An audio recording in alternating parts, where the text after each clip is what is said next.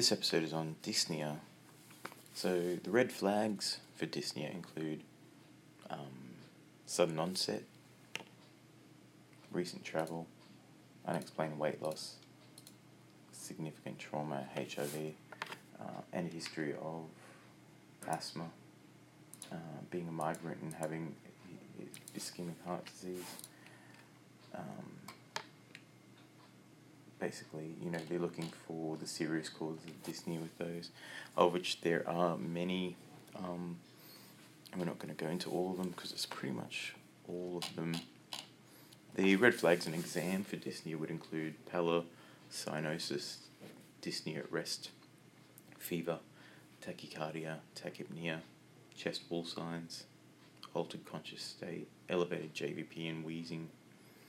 Um, and with dyspnea, it's important to remember the New York Heart classification levels of dyspnea. So, grade 1 being no breathlessness, grade 2 being breathless with severe exertion, grade 3 breathless with mild exertion, and grade 4 breathless at rest.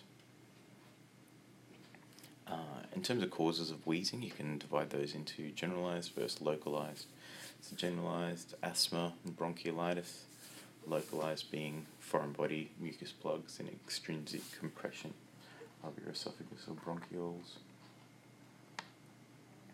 You can further classify the causes of dyspnea over the, the time frame of onset. So, causes of dyspnea over a few hours would include asthma, hyperventilation, COPD exacerbation, pneumonia, extrinsic allergic alveolitis, diabetic ketoacidosis, left heart failure with acute pulmonary edema, pericardial tamponade, and poisons.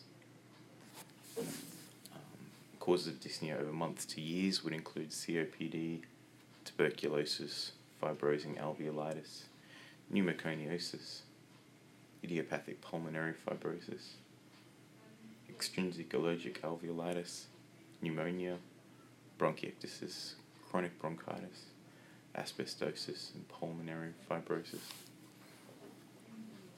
Uh, the non respiratory causes of dyspnea would include anemia, hypothyroidism, and obesity.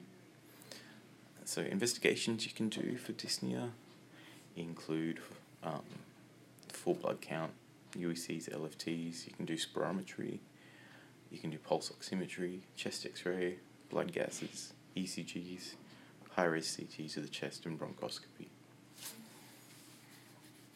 Now, a couple of diseases are worth mentioning within this podcast, and the rest are mentioned in other podcasts. So, sarcoidosis is basically having widespread granulomas. The treatment is to wait for it to resolve. You can give steroids if there's lung involvement, or if it's worsening after three to six months, or if there's eye or CNS involvement.